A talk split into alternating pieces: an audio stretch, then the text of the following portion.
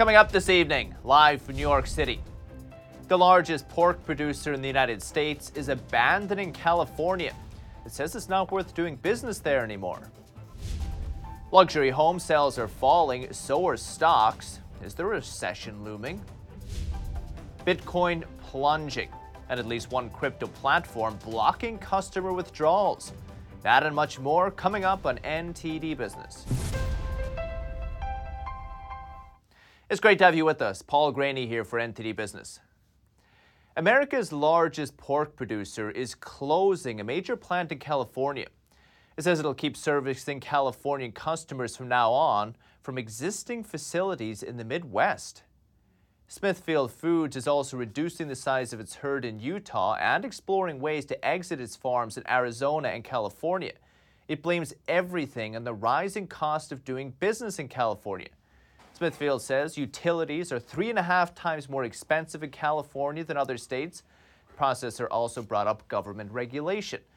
The state law from 2018 made it illegal to breed pigs in small stalls because they want the pigs to have more freedom to move around. You can see why. But this would also increase the cost of pork production.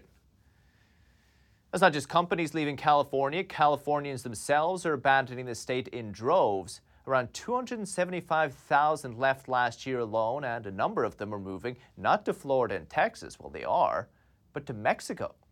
NTD's Faye Quarter has more. California is continuing to shrink, with hundreds of thousands of residents moving to places like Tennessee, Texas, Florida, and Mexico. What California tells us when they come is that they are uh, not very happy with what there's going, what is going on in their state. I don't know exactly what is going on there, but they are not very happy. Alfonso Barrera is a founding partner at Easy Legal Mexico, which provides immigration services. Barrera has seen the number of Americans moving to Mexico increase during the pandemic. Californian officials say around 275,000 people left the state last year. A lot of people are coming because they want to retire or they're looking to change their lifestyle in some way. Um, they're buying homes here and they're living here part time or full time. Matthew Harrop is the founder of Mexperience, an online resource for people who want to engage with Mexico. Harrop says Possibly the most popular among Americans and Canadians is Ajijic, just south of Guadalajara, which is a, a very large conurbation of, of foreign expats um, around the lake there but also popular is, is Baja California. Some Americans even live in Mexico while at the same time they're working in California. They get paid in US dollars and then they get to pay for things in pesos. People like to retire when they're on fixed incomes and move to a country where the cost of living is a lot lower. They're their money stretches further. Kate Lincoln Goldfinch is an immigration attorney at Lincoln Goldfinch Law. She knows many Americans who moved there to take advantage of a lower cost of living. Faye Quarter, NTD News. Well, the cost of living may be falling for anyone moving to Mexico, but back in the States, it's for sure rising. Now, one of the world's top economists, Mohamed El-Erian, the chief economist at Allianz, says this could all have been avoided if the Federal Reserve had acted sooner. And NTD's Jessica Beatty has more.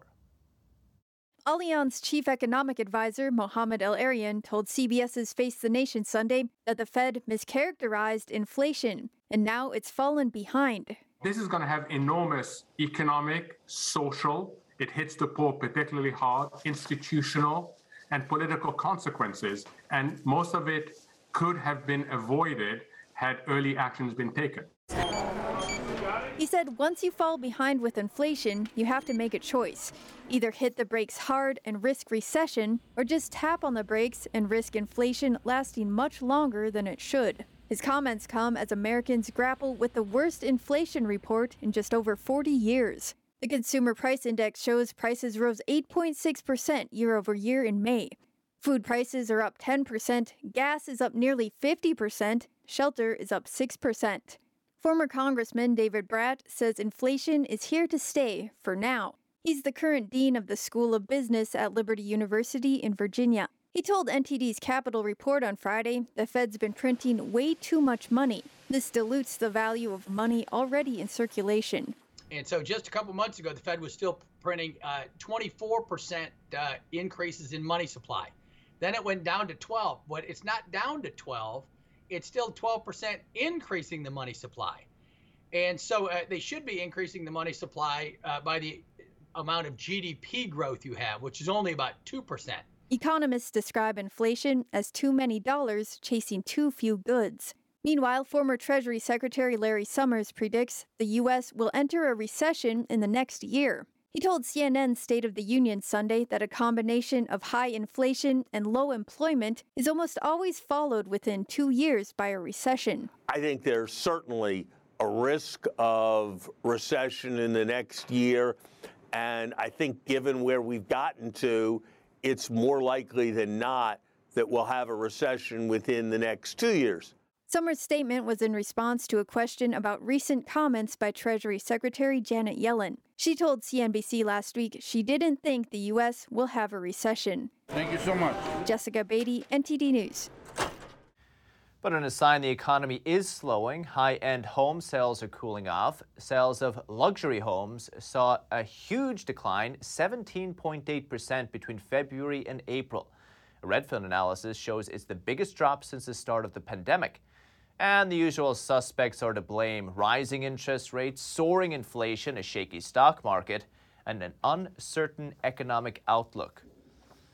Those same concerns could be worrying investors on Wall Street. All three major indexes sharply lower today. The S&P is now down 20% this year. It fell 151 points, 3 and 9 tenths of a percent. The Dow dropped 876 points, 2 and 8 tenths of a percent and the Nasdaq lost 531 points, 4 and 7, 7 tenths of a percent.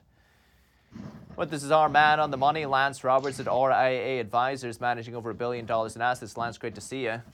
Glad to be here. You worried about what you're seeing on Wall Street today? Yeah, it's not a lot of fun. but, you know, this is what we've kind of been talking about now for the last, you know, several months is, you know, using rallies to raise cash because, again, what's happening here economically, you know, we've got rising oil prices that, and, and when oil prices spike higher, that's always preceded a recession or some type of economic event. You've got the Fed hiking rates. And now with this inflation number on top of this, and, and look, a, a, big chunk of this inflation is is home prices or what we call homeowners equivalent rent. That's going to peak here in the next month or so, and that makes up about 42% of the CPI calculation. So we're about to see the peak in inflation here over the next month or two. It's not going to feel like it, but it is coming. But right now, the market's really worried about the impact on the economy. Maybe too late now for the Fed to be trying to hike rates because a recession is very likely now by the end of this year. But do you expect uh, energy prices to come down, food prices, the kind of basics that we see, no let up really? Well, it, no, they're not going to come down right away. But uh, when you get into an economic recession, again, we have a lot of indicators right now that are suggesting that's going to happen. You know, economic confidence, et cetera. But remember that all things in the economy are driven by supply and demand. So if you have an economic contraction or a recession, you're going to have less demand, and we have less demand, then ultimately prices will fall again, it may not seem that way, it doesn't feel that way right now. But again, a year from now, we're going to be talking, looking back at this and talking about, oh, you remember when oil prices were, and you remember when inflation was, and, and that'll be where we are 12 months from now. But again, that's a long way from now, and that doesn't make people feel better about trying to pay their bills today. How painful would that recession be to bring prices down that much? Um, well, look, I mean, I think a lot of people are already experiencing it. You know, we may not say we're in a recession right now, but I think if you ask for, a, you know, a lot of people's opinion, it certainly feels that way. You know, there's an old saying on Wall Street that a recession is when your neighbor loses a job and a depression is when you lose yours. Well, we haven't seen the layoffs yet, but those are starting to come. We're starting to hear about hiring freezes. We're starting to hear about layoffs, starting to work through jobless claims on the rise.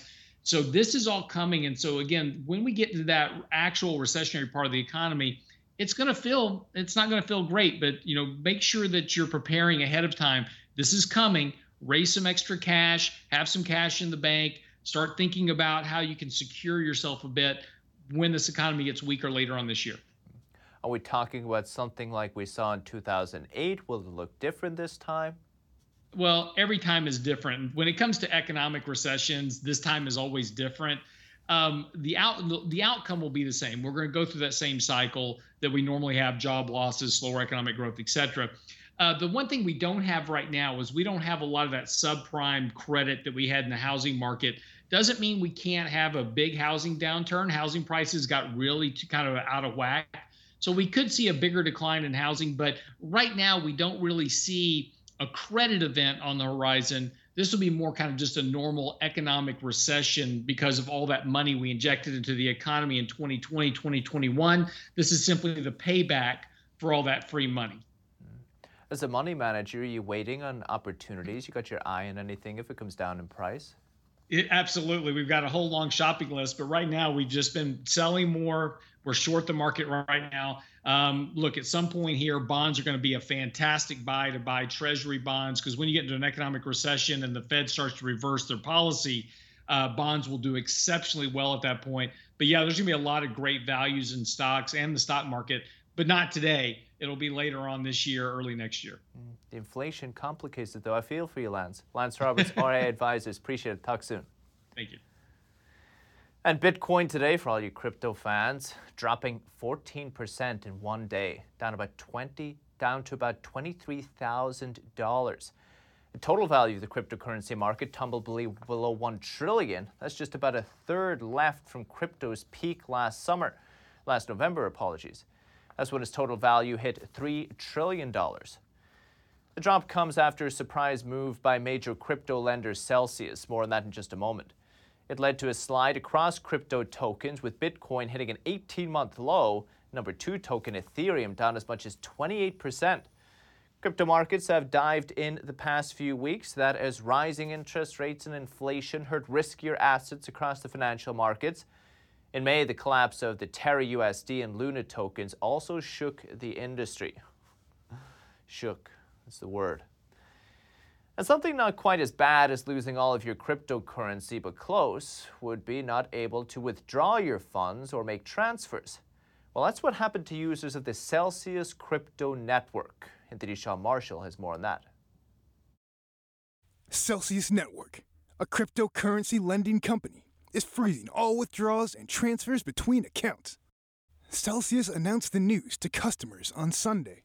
Mark Fidelman, crypto expert and founder of SmartBlocks, said he would bail immediately if he were a Celsius customer. I would recognize that Celsius to them means Kelvin because uh, they're freezing everyone's assets. I mean, it's insane what's going on there. So if uh, you're a Celsius customer, I'd leave. The company said it froze people's assets because of extreme market conditions but it didn't say what the extreme conditions were, possibly related to the price of Bitcoin dropping nearly 50% this year. Fidelman advises not to keep more than a couple thousand dollars in crypto exchanges. From what we've seen from um, Coinbase, is that even they're not guaranteeing that if they go into bankruptcy, your crypto is safe. So keep your crypto off the exchanges. Very simple. Celsius has its own token Crypto lenders on its platform can earn interest on it, and borrowers can also pay interest in it. But its value has fallen about 97% in the last 12 months, from $7 to around 20 cents, based on CoinGecko data. Eh, it's the future, believe me. Don't don't get turned off by this. This is a big correction that was needed. In efforts to comfort clients, Celsius says customers will continue to accrue rewards during the pause also that has valuable assets and is working diligently to meet its obligations. Sean Marshall, NTD News. And crypto exchange Binance US and its CEO were sued today by an investor. It's over a stablecoin called Terra USD. Stablecoins are usually pegged to some stable assets, in Terra's case, the US dollar. But the coin collapsed last month and broke the peg, the lawsuit says Binance falsely marketed Terra USD as a safe asset when in fact it wasn't even registered with the government. Binance responded to the lawsuit and says it complies with all laws and has delisted Terra USD from the platform now. Crypto assets are pretty volatile. Last week, a group of senators proposed legislation to regulate the space. The one of the Commodities Futures Trading Commission, or CFTC, play the primary role in regulating crypto.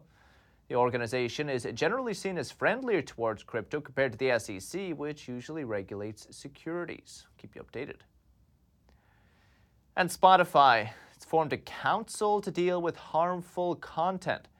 Safety Advisory Council will give input on issues like hate speech, disinformation, extremism, and online abuse. It's after backlash earlier this year over Joe Rogan's podcast, he was accused of spreading misinformation about COVID 19 vaccines. The council is made up of 18 experts. Many have been advising Spotify for years, apparently. Company says the council will help it develop policies and products, but the council's advice is just advice. Spotify can take it or leave it. And imagine this you work in a foreign country and your boss tells you you have to swear allegiance to their government or else you'll be fired. What would you do? Well, a not too different scenario is facing many English teachers in Hong Kong. Don Ma has the details.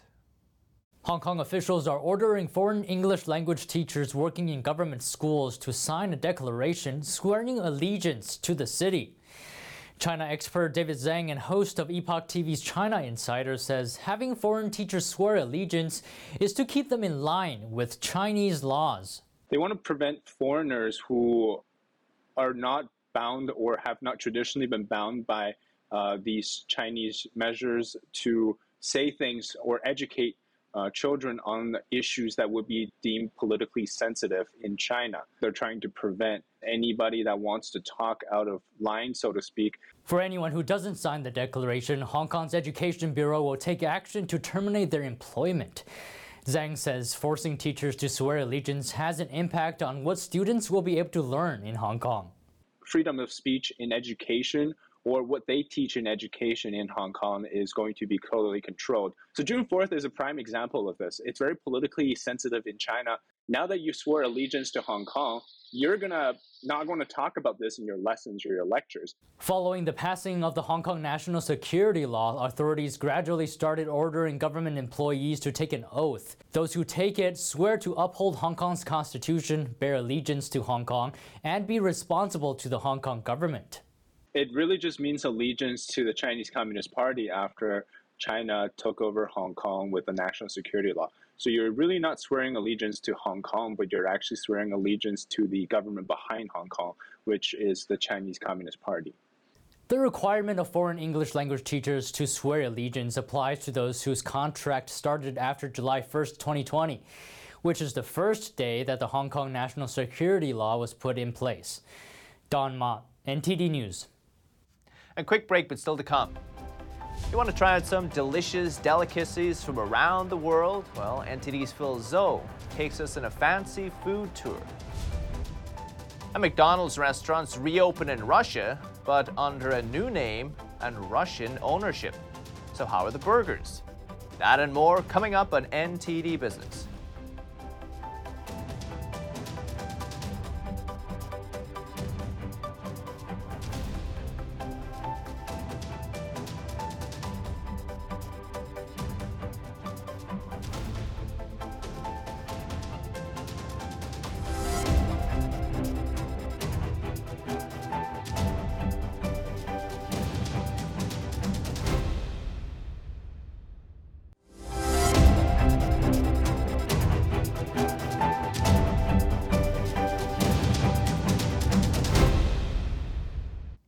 Welcome back. One of the largest food expos in the whole world is taking place right now in New York City. Phil Zoe takes us on a tour trying out some fancy food from across the world. We're at the Fancy Food Show in New York City, an expo showing off some of the best specialty foods across the globe. Fancy food. See, it's very fancy stuff over here. Be baking all day long, so come back, okay? Australia, Iceland, Italy, and of course the United States. Everybody's here. Specialty food is often made in smaller batches using high quality ingredients, so it usually costs more and is considered a highly valued food item.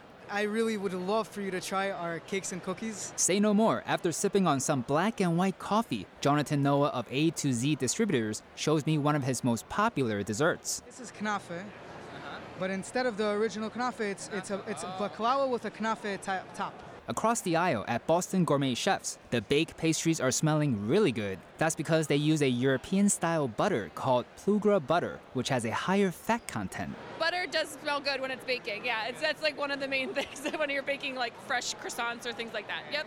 Vegan and vegetarian foods are taking over the globe. David Bencher of Ali Processing tells me. And Everything is vegetarian. Some of these items are vegan. We have the grilled steak, we have the Salisbury steak, we have the breaded chicken patties, breaded chicken nuggets, quite a very, very big item of ours. Next stop, drinks. How can you have fancy food without having some sparkling water? We just got into the spike business, so we're going to be going into more of a sparkling water made with real fruit, but adding um, a little bit of alcohol base. Now, who's ready for some snacks? Follow me.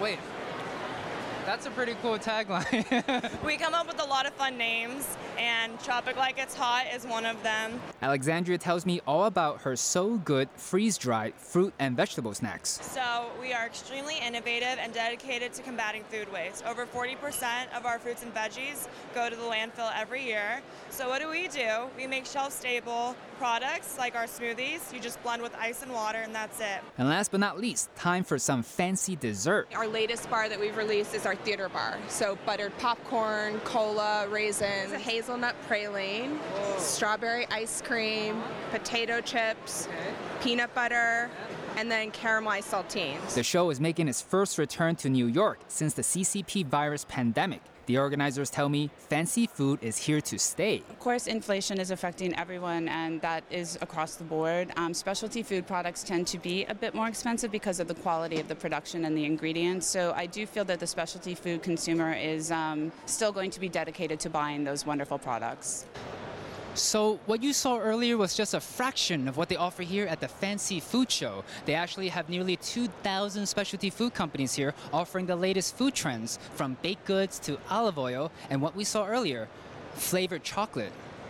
That's right, butter popcorn and cola. Phil Zoe, NTD News, New York. Two lawsuits in two weeks. That's what Amazon is facing as a result of scrapping free Whole Foods grocery deliveries for Prime members. The tech giant, which owns Whole Foods, did away with the free deliveries last year and now charges $9.95 per order. The first lawsuit came in late May. Seattle Times reporting details about the plaintiffs' arguments. They said Amazon should have either given refunds or offered an option to cancel subscriptions after they scrapped free Whole Foods delivery. Then last week, another legal action came in the form of a proposed class action lawsuit. That filing suggests Amazon misleads customers by implying free Whole Foods delivery is still a Prime membership benefit when apparently it's not. We reached out to Amazon for comment, but haven't heard back. And over in Russia, some new restaurants may smell like McDonald's, but there are some major differences. The golden arches are gone, and the fillet of fish is now just a fish burger. But Rachel's, eh, Rachel Judah has more.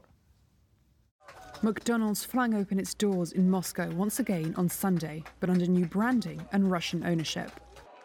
The new dawn for Russia's fast food scene will initially see 15 branded restaurants open in the capital under the name Vkusno i Tochka, meaning tasty and that's it. It comes almost a month after the US burger giant pulled out of the country over what Russia calls a special military operation in Ukraine. Chief Executive Oleg Paroev was appointed Russia McDonald's CEO weeks before Moscow sent tens of thousands of troops into Ukraine. He said the company was planning to reopen 200 restaurants by the end of June and all 850 by the end of the summer. Alexander Govor, the new owner of the Russian chain, confirmed expansion was on the cards.